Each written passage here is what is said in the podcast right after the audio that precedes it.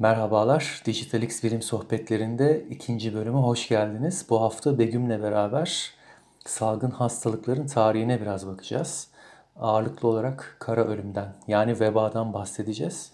Bilgiler vereceğiz ve bunları tartışacağız. Günümüzle de karşılaştıracağız. Bugün halen yayılmaya devam eden, çaresi bulunmayan, sadece önlem alabildiğimiz Covid-19'la bazı karşılaştırmalar da yapacağız nihayetinde.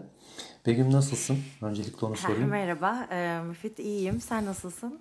İyiyim ne olsun. Yani karantinada biraz bunaltıcı bir şekilde Evet, hayat devam evet. ediyor ama bu fazlasıyla dijitalleşmek e, suretiyle bu sıkıntıları aşıyoruz aslında. Yani çok yoğun podcast e, serilerine başladık biz de. Hakikaten de e, üretici oluyor, verimli Evet, oluyor biz de ve eğlenceli biz de oluyor. online dersler tam gazıyla devam ediyor.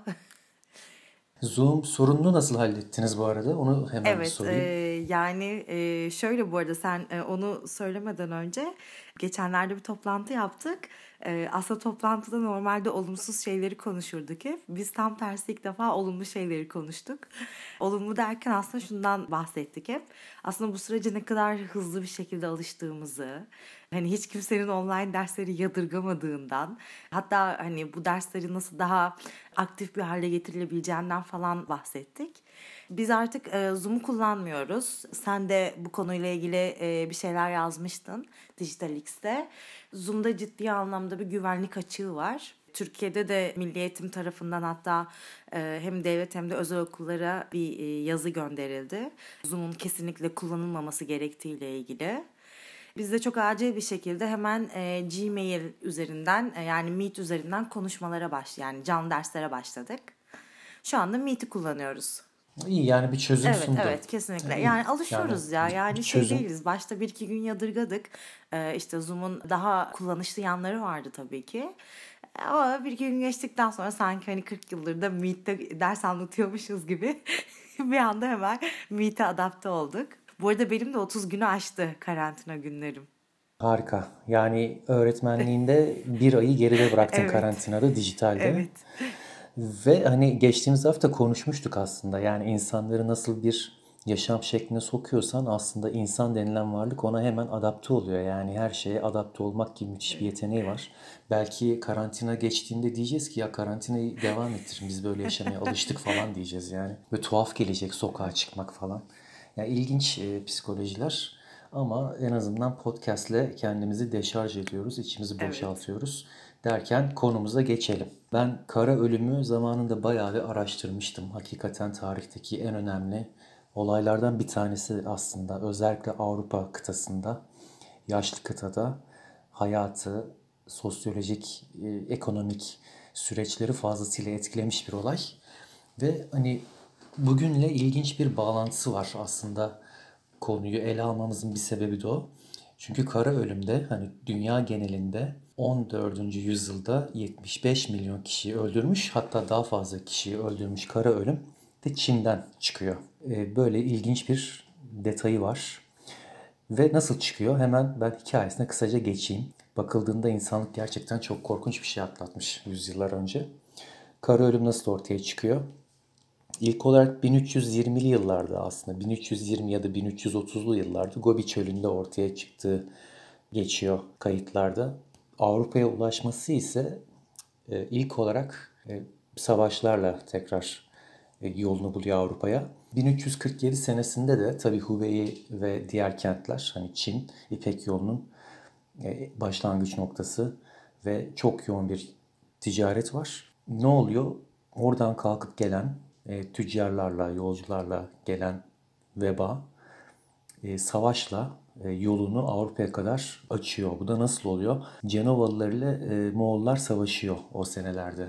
Ve Kırım Yarımadası'nda, Kaffa kentinde e, savaş devam ederken Moğollar şehri kuşatmış durumdalar ve Venediklilerle e, ittifak halinde. Yalnız o esnada Moğol ordusuna bulaşmış durumda veba ve Moğollar savaşı kaybedeceklerini bildikleri için e, geri çekilirken vebadan ölen askerleri biyolojik silah gibi şehrin içine katapultla gönderiyorlar ve bu şekilde e, Cenovalılara bulaşıyor. Cenovalılar e, tabi deli gibi hastalanmaya başlıyor. Ve 1347'de Ekim ayında Cenova filosu Messina limanına yanaşıyor. E, güvertesinde ceset dolu. E, hayatta kalanlar da çok hastalıklılar. Ölüm döşeğindeler. Ve Messinalılar diyor ki gemiyi yakalım.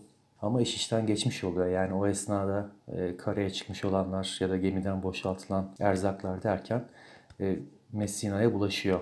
Ve oradan tüm Avrupa'ya yayılıyor. Ve 1348 senesine gelindiğinde Fransa'dan İngiltere'ye kadar tüm her yere yayılmış oluyor kara ölüm.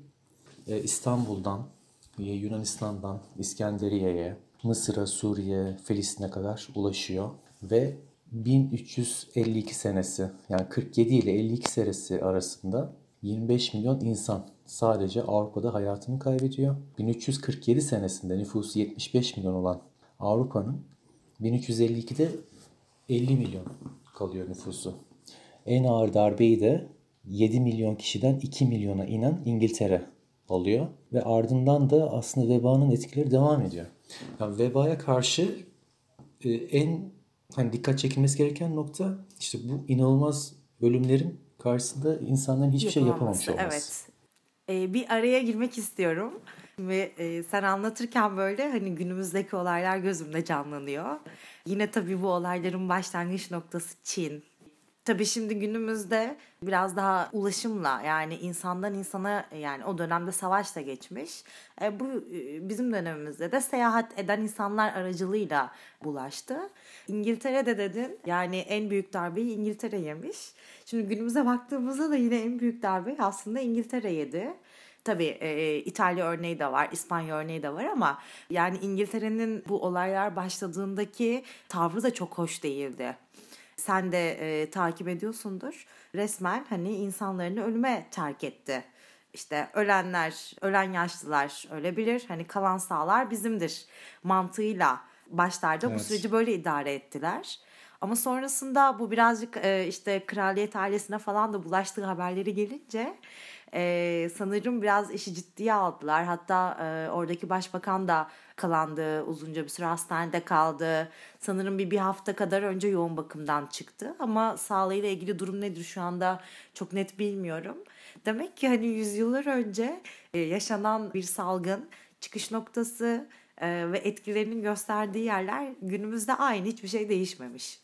Ya evet aslında çok ilginç bir noktaya değindin. Ya zaten kara ölümden kalan bir salgınla e, baş etme kültürü var Avrupa'nın. Yani kara ölümde o kadar çaresiz hale geliyorlar ki yani 1349 hele ilk iki seneden sonra 1349-50 yıllarında artık o kadar çaresiz bir duruma geliyor ki Avrupa. Babalar oğullarını terk ediyor, insanlar arazilerini terk ediyor. Hastalanan kişiler direkt hani evlerinde terk ediliyorlar Doktorlar hastalara gitmiyor. Polis, asker hiçbir şekilde yani kolluk kuvvetleri hiçbir şekilde görevlerini yerine getirmiyor. İnsanlar sadece kaçıyorlar ve geride hastalanan kişileri tamamen e, çaresiz bir şekilde bırakıyorlar.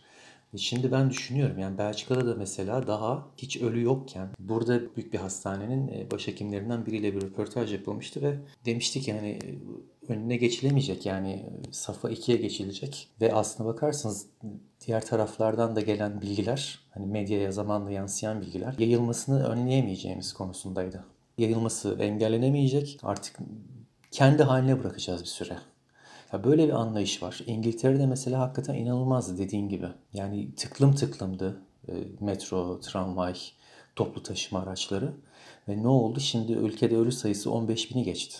Hakikaten kara ölümden kalan böyle bir kültürü var sanki Avrupa'nın. Ve tabii insanlar buna çok tepki gösterdiler ilk başlarda. Öte yandan ben Belçika'da sürekli tanık oluyorum.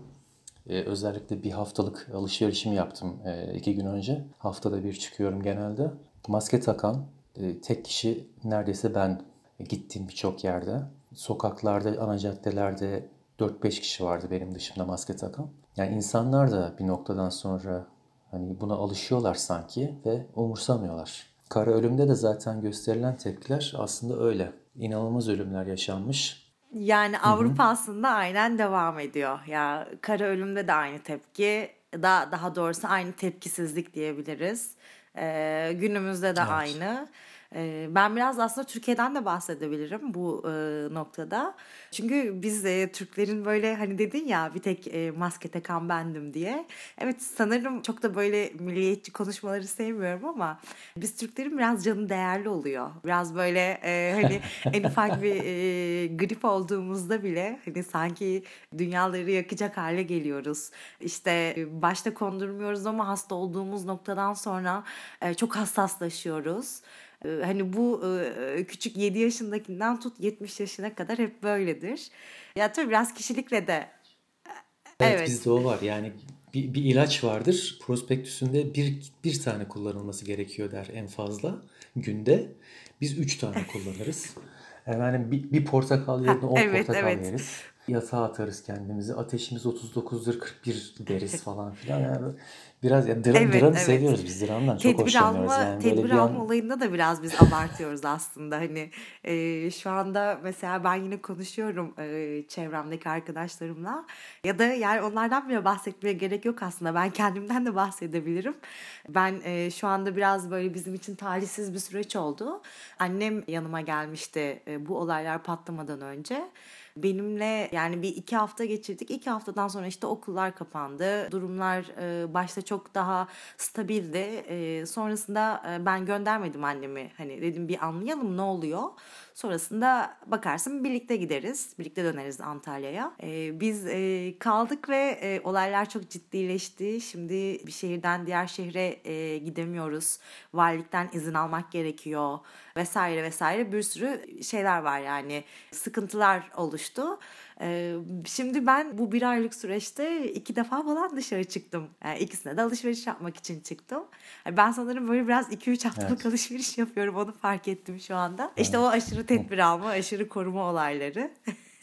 Ya Türkiye'nin e, verdiği tepki alınan önlemler birçok ülkeye kıyasla Evet. aslında iyi. Kesinlikle iyi. Yani tamam hatalar var, eksikler Evet. var olabilir ama hani bu kadar karmaşık hani birçok metropolü bulunan İstanbul gibi bir kent e, yani çok yoğun bir e, nüfusun olduğu bir ülkede de coğrafi olarak hani yatay çok geniş bir ülke Evet. yani. Öyle Avrupa ülkeleri gibi ufak tefek bir ülke de değil Türkiye. E, Genele kıyaslandığında hakikaten çok daha iyi bir konumda. Bir tek 10 Nisan gecesi dışında yani o gece hani bir Ya olay evet. kontrolden çıktı ama zannedersem çok fazla bir yayılma olmadı çünkü fırlamadı rakamlar. Üzerinden bir iki hafta geçmesine rağmen e, yani yaklaşık bir, bir buçuk hafta geçmesine rağmen yani böyle Avrupa'da hakikaten geçmişlerinden kalan bir e, kültür var. Yani bizde de böyle aşırı bir tedbir var ki doğrusunu yapıyoruz. Burada hani daha çok e, insanlar şey zannediyor tabii ki. Yani yaşlıları etkiliyor. Ben zaten sağlıklıyım. Ben zaten sporumu yapıyorum gibisinden. Bir de hani Brüksel'de mesela dikkatimi çeken şey uzun bir süre ben iki hafta hani karantina ciddi bir şekilde uygulanmaya başladıktan sonraki 2-3 hafta insanların özellikle ana caddelerde gayet hani öyle tabii ki binlerce değil ama yüzlerce kişinin gezdiğini, maske takmadığını, bisiklet sürdüğünü, koşu yaptığını, köpek gezdirdiğini her türlüsünü gördüm. Banklara uzanıp güneşlenenler falan. E, Ve e, denetlemeler yetersiz kalıyordu. En son e, şu karar verildi Belçika'da. Normalde bir kez ihtar yapılıyordu. İkinci kez yakalandığında aynı kişi para cezası veriliyordu. O kadar çok ihlal yapıldı ki yani Avrupa'da en çok karantina kurallarını ihlal eden ülke Belçika. Polis artık e, yeni, yeni çıkan kurala göre ikinci ihtar direkt e, hapis. Yani mahkemeye çıkacaksınız. Kısa süreli hapis cezası alıyorsunuz. Artık o noktaya geldi olay. Ama halen ben yani hafta sonu çıktığımda yani kasiyerlerin maskesi yok. İnsanlar maskesiz, sosyal mesafeyi takan yok. Bilemiyorum hani böyle bir Evet, şey de bu var. e, Amerika'daki var. olayları da duymuşsundur. E, yani Evet, çok o da çok ilginç. ben artık böyle şaşkınlıkla izliyorum. İnsanlar olaylar e, çıkartmaya başladı. Pankartını alan meydanları koşuyor. İşte insanlar ya özgürlük ya korona hani daha fazla karantinada kalmak istemediklerini belirtiyorlar. Ya ben gerçekten de ne dediğin gibi 14. yüzyılda nasıl düşünüyorlarsa e, günümüzde de sanırım aynı düşünceyle devam ediyorlar. Evet. Yani kara ölüm kadar ciddi değil e, Allah'tan yani koronavirüs. Eğer öyle olsaydı kesinlikle böyle bir şey yapma şansı olmayacaktı insanların. Çünkü yani kara ölümde Floransa mesela 170 120 bin kişiymiş nüfusu 70 bin kişi ölmüş. Hamburg, Bremen %60 %70'ini kaybet, kaybetmiş nüfusunun. İtalya çok ağır darbe alıyor. Londra'da Newcastle gibi Norwich gibi kentler yarısını kaybetmiş nüfusunun. Ee, Suriye'de bile 400 bin kişinin öldüğü söyleniyor en az. Yani çok belki daha da fazla. Çok fazla. Ee, hakikaten o kadar etkili, o kadar ağır bir hastalık ki tabii kara ölüm. Çok kısa sürede kendini gösteriyor. Çok ağır semptomları var. İnsanlar ileri seviyeye gelindiğinde zaten deliriyorlar. Delirerek ölüyorlar. E, tabii o zamanın tabii bu kadar ağır bir e, hastalıkla karşılaşması dini inanışları, tıbbi çözümleri, tedavileri, kilisenin otoritesini, her şeyi çok etkiliyor. Gerçekten büyük bir değişimden geçiyor kara ölümle Avrupa. Aslına bakarsan bunu günümüzde podcastlerde de tartışıyoruz. Şu anda büyük bir değişimden geçiyoruz. Hani biraz belki bunu algılayamıyoruz ama dijital bir hayatın içine çok fazla girdik. Dış dünyayı sorgulayan ve koronavirüsle gelen değişimleri karşılaştıran bazı soruları sormaya başlayan bir e, döneme girdik. Ve kara ölüm gibi çok ilgimi çeken bir şey. Ne zaman biteceğini şu an bilmiyoruz. Hani aslında daha erken. Hani 5 sene sürmüş çok yıkıcı bir salgınla kıyasla belki daha hafif ama ne zaman biteceğini bilmiyoruz. Ve koronavirüs mutasyon geçiriyor muhtemelen. Yeni koronavirüs çeşitleri tespit ediliyor.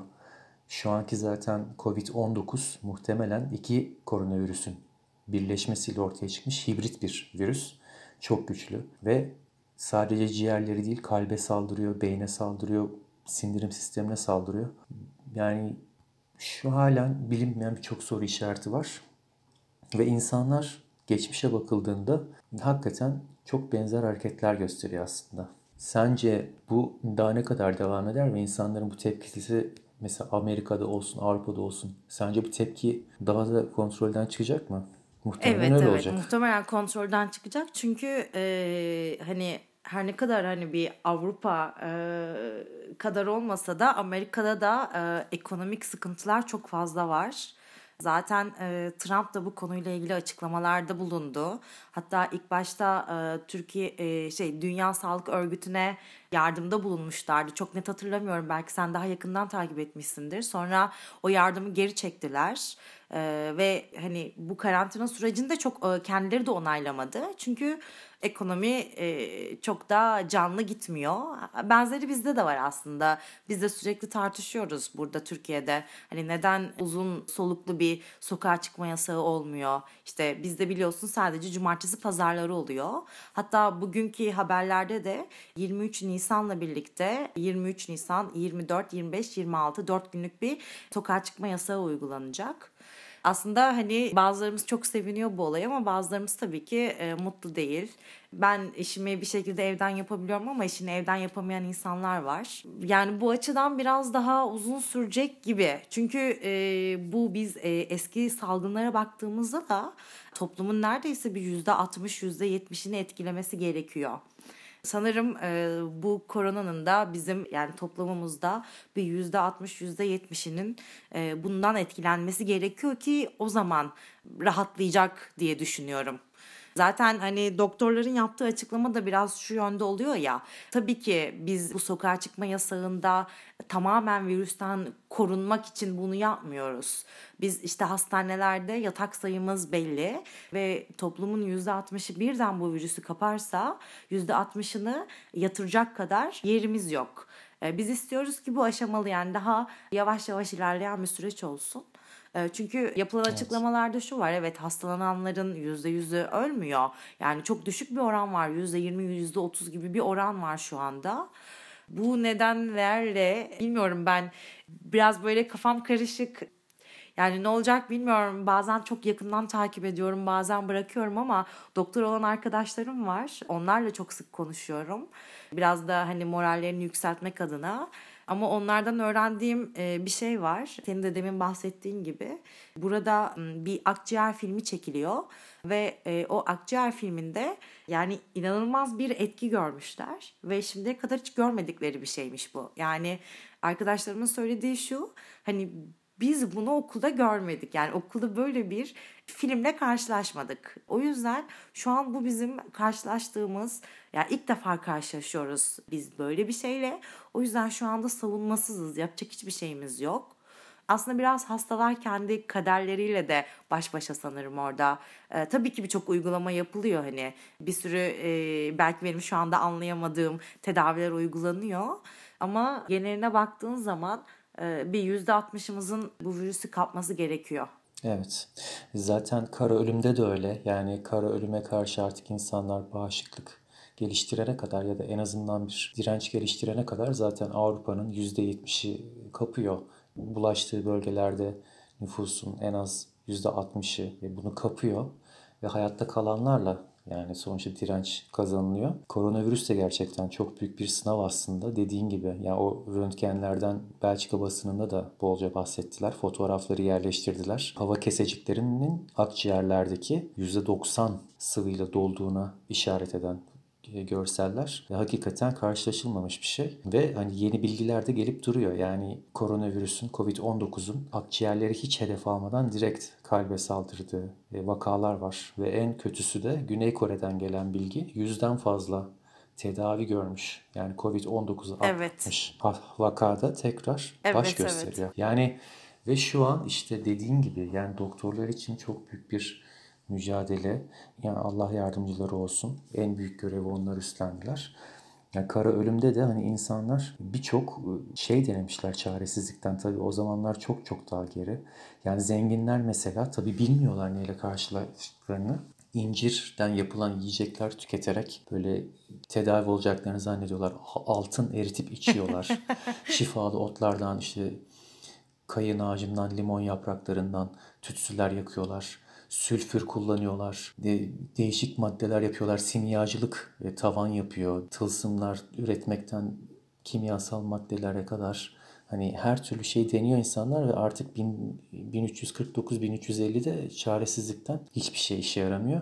E, bunun hani Tanrı'nın bir cezası olduğunu düşünerekten sokaklarda topluca yürüyüp kendini zincirle, e, kamçıyla döven e, geçit törenleri, top ateşliyorlar kalelerden. Zannediyorlar ki işte kötü ruhları e, kovacağız. Ve hani bir inanış var kötü havadan. Yani böyle şeytani bir havadan yayılıyor bu. O yüzden güzel kokular sürelim. Geçecek zannediyorlar. Yok geçmiyor tabii bunların hiçbiri. Ve nihayetinde 1340 e, tam tarihini bilmiyorum ama salgının sonlarına doğru herhalde dönemin papası diyor ki hani şunu bir araştırın bunun sebebi nedir? Hani bu geçmiyor ve Paris'te toplanıyorlar çok kıdemli e, profesörler zamanın alimleri ve şu karara varıyorlar. 1345 senesinde Mars, Jüpiter ve Satürn kova takım yıldızını oluşturacak şekilde bir araya geliyor ve bunun sonucunda dünyaya zehirli gazlar yayılıyor. Vardıkları sonuç bu. Yani astrolojiyle açıklama yapılıyor. Bildiriler yayınlıyorlar. Diyorlar ki kümes hayvanlarını yemeyin. Büyükbaş hayvanları kümes hayvanlarını da etkiliyor. Onları binlercesiyle öldürüyor. Ve kara ölüm. Domuz yemeyin, biftek yağlı et tüketmeyin gibisinden de önerilerde bulunuyorlar. Zeytinyağlı yemekler yemeyin ve banyo yapmanın tehlikeli olacağını belirtmişler. Yani bu da inanılmaz bir şey. Yani artık herhalde onlar da kafayı yiyor. Hatta kedileri avladıkları da biliniyor Avrupalıların kara ölüm zamanında. Yani aslında o kemirgenleri tüketen bir şey. Hastalığın daha çok yayılmasını sağlayan kemirgenleri yiyen bir hayvanı e, yakalıyorlar falan. Ve onun dışında tabii iyice zıvanadan çıkınca olaylar insanlar suçlu aramaya başlıyorlar. E tabii bu suçlu kim? Yine Yahudiler oluyor. Yahudiler su kuyularını zehirlediler diye birçok Yahudi yerleşimi e, talan ediliyor. Yüzlerce, binlerce Yahudi öldürülüyor. İnsanlar tamamen zıvanadan çıkmış şekilde e, vebanın geçmesini bekliyorlar. Ya tabii ki umuyoruz günümüzdeki tıp teknolojiyle böyle bir noktaya gelmeyecektir ama bu sefer de her kafadan insan var dünyada. Çok farklı düşünen çok fazla insan var. Ve Amerika'da mesela gördüğümüz gibi tamamen hiçbir önlem almadan hayatına devam etmek isteyen insanlarla onlara karşı protestoda bulunan hemşireler tartışıyorlar sokaklarda. sağlık sisteminden dolayı, yetersiz sağlık sisteminden, ekonomik bulanımlardan dolayı insanlar iyice bunalıyor. Ve belki sıkıntı zamanla virüsün kendisi değil ama insanlar olacak. Böyle bir olasılık Evet, var. evet. Konumuzu birazcık böyle internette senin de bahsettiğin kara ölümden araştırma yaparken bir yazarın kitabına denk geldim. Snowden, bu kara ölümden günümüze diye bir kitabı var. Bu kitapta aslında şöyle çok güzel e, şeylere değiniyor. Diyor ki herhangi bir hastalıktan farklı olarak salgın hastalıklar aslında insanlığın birer aynasıdır diyor. Böylelikle çevreleriyle olan ilişkilerimizi, e, yarattığımız toplumsal ortamı, siyasi önceliklerimizi ve ahlaki davranışlarımızı gözler önüne serer diyor. Çünkü salgın hastalıklar toplumlara uyarı vermeden onları etkileyen rastgele olaylar değildir aslında diyor. O yüzden diyor salgınları incelemek toplumların yapısını ve yaşam standartlarını da incelemektir aslında diyor. Bu yüzden salgınlar üzerinden toplumsal yaşantılara dair bir çıkarım yapılabilir diyor. Şimdi aslında bizim konuştuğumuz şeyler tamamen bu 3-4 cümlenin özeti şeklinde. Ee, işte Avrupa'daki insanların nasıl tepki verdiği, işte biz Türkiye'deki insanların e, nasıl önlemler almaya çalıştıklarını e, çok iyi bir şekilde açıklıyor. Ama bir yandan da kitabın sonlarına doğru şöyle bir şeylere değiniyor. Salgın hastalıklardan sonra yaşanan olumlu olaylara ya da e, şöyle söylemek gerekirse salgın hastalıkların istemeden yarattığı pozitif etkilere dikkat çekmek gerekebilir aslında diyor. İşte burada senin dediğin gibi e, kara ölüm sırasında belki insanlar çok şeyi sorguladılar. Burada kilisenin özellikle sorgulanması, Tanrı'nın sorgulanması gibi çok şey e, belki onları yeniliklere açtı. Hatta e, dinde reformun ve hatta Rönesans, Rönesans'ın başlaması kara ölümden sonra olduğu söyleniliyor. Ya şöyle yine güzel bir noktaya parmak bastın. Öyle çünkü kara ölüm hakikaten insanları çok fazla düşünmeye de itiyor. Yani bu kadar uzun süren ve karşı konulamayan bir hastalık o zamanın çok yoğun dini inançlarını sarsıyor tabii ki. Kilise bile ilk kez tarihte öyle söyleniyor. Yaşanan bu salgının Tanrı'nın bir cezası olmadığını, yani Tanrı'nın bile bu kadar ceza vermeyeceğini, çünkü o kadar anormal insan ölüyor ki. Yani Tanrı böyle bir ceza vermez diyerek aslında bunun hakikaten bilimsel, doğadan çıkmış bir şey olabileceğini kabul ediyor. Papa da yani çıkıp hani bunu araştırın diyor. Normalde e, günah işlediğimiz için böyle şeyler olduk falan gibisinden yaklaşan ortaçağ kilisesi mantığı kara ölümle sarsılıyor ve insanlar denedikleri tüm o yöntemler işe yaramayınca farklı yöntemler geliştirmeye yöneliyorlar ve aslına bakarsanız yöntem de çok basit. Ateş. Yani ateşi kullanan bazı alimler hatta bu çok antik zamanlarda Yunanistan'da ya da farklı bölgelerde yaşanan yine salgın olaylarında ateşi kullanmış olan toplumlar her zaman buna karşı bir avantaj elde ediyor ve insanlar ne oluyor? Bir şekilde düşünce şekilleri değişiyor. Ve bir yandan da kültürel, sanatsal yaklaşımları da çok değişiyor. Yani kara ölüm özellikle sanat alanında, edebiyat alanında gerçekten Avrupa'yı çok etkilemiş, derinden etkilemiş bir hastalık. O dönemlerden akla kalan ve benim de çok sevdiğim e, en önemli eserlerden biri. Kesinlikle tavsiye ederim okumadıysan. Giovanni Boccaccio'nun Decameron adlı eseri. Bu eserde e, Boccaccio tabii hayatta kalabilmek için kendini inzivaya çeken insanlardan bir tanesi. Hayatta kalmayı da başarıyor. Ve hikayelerinde geçen konsept şu şekilde. 7 erkek ve 3 kadın, 10 arkadaş e, salgından kaçmak için şehir dışında bir villaya sığınıyorlar ve birbirlerine öyküler anlatmaya başlıyorlar. Ve bu öyküleri bir araya getiriyor Boccaccio ve çok güzel evet, hikayeler. Bu dönemde de okunabilir aslında. Biraz insanlara umut verebilir. Okunabilir. Yani çok güzel. Yani direkt e, salgınla alakalı değil e, bazıları ama e, hakikaten güzel, farklı. O zamanın Avrupa'sından e, hayatlara dair, insanlara dair hikayeler. Ama Boccaccio'nun öykü kitabında geçen bir e, satır var. O da şu şekilde. Öğlen yemeğini arkadaşlarıyla, akşam yemeğini ise cennette atalarıyla yiyorlardı. O zamanın yaşanan ölümlerini çok kısa özetleyen bir e, ifade bu. Ve buna dair buna benzer çok fazla başka ifade de var aslında. Yani yığınla var o zamanın e, sanatçılarından, yazarlarından geriye kalan. Ve kara ölümü bugüne kadar hani bugüne taşıyan en net bir şekilde tasvir eden aslında yazılardan çok yine tablolar oldu. Bunun en önemlisi, en ünlüsü Michael Woolgemuth'un yaptığı Danse Macabre yani Ölüm Dansı tablosu.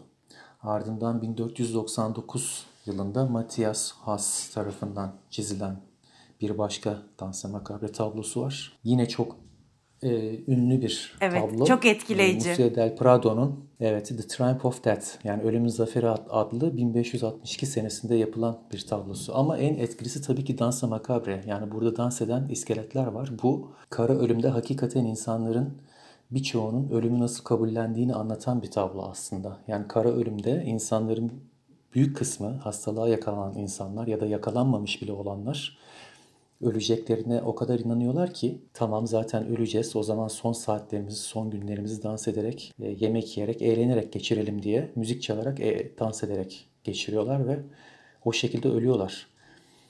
Bu hakikaten çok derinden etkileyici, sarsıcı bir şey aslında. The Triumph of Death yani Ölümün Zaferi tablosunda da geniş bir e, tasvir var. Tamamen harap olmuş bir kasaba, yığınla ceset, e, cesetlerin e, yanında boş bir yemek masası, e, kuru kafa dolu at arabası gibi birçok e, o dönemin tav görüntülerine insanların aklında yer edilmiş hep kitaplarda, geride kalan notlarda anlatılan görüntüleri anlatan bir tablo. Ve ondan sonra da tabii ilerleyen yıllarda dediğim gibi insanların hem düşünce şekli değişiyor, dine olan yaklaşımları değişiyor, sanat ve edebiyat yaklaşımları değişiyor ve Rönesans için de aslında bir kıvılcım oluyor denilebilir. Günümüzde de aslına bakarsan belki de koronavirüsün en olumlu etkilerinden biri bu olacak.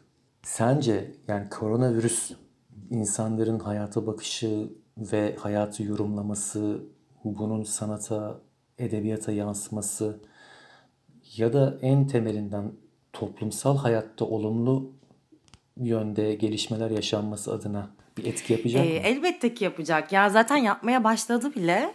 Aslında bazı unuttuğumuz değerleri bize hatırlattı. Çünkü hepimiz e, gündelik hayatımızın içerisinde e, tabii e, yani para kazanmak zorundayız. Para kazanmak için çalışmak zorundayız.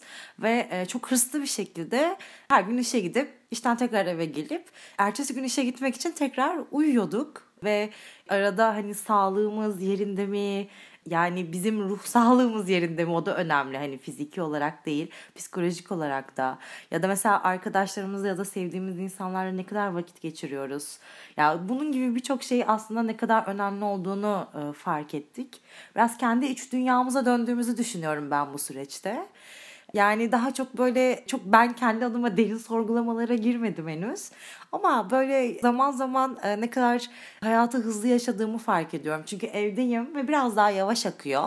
Yani en azından iş ortamındaki gibi akmıyor zaman.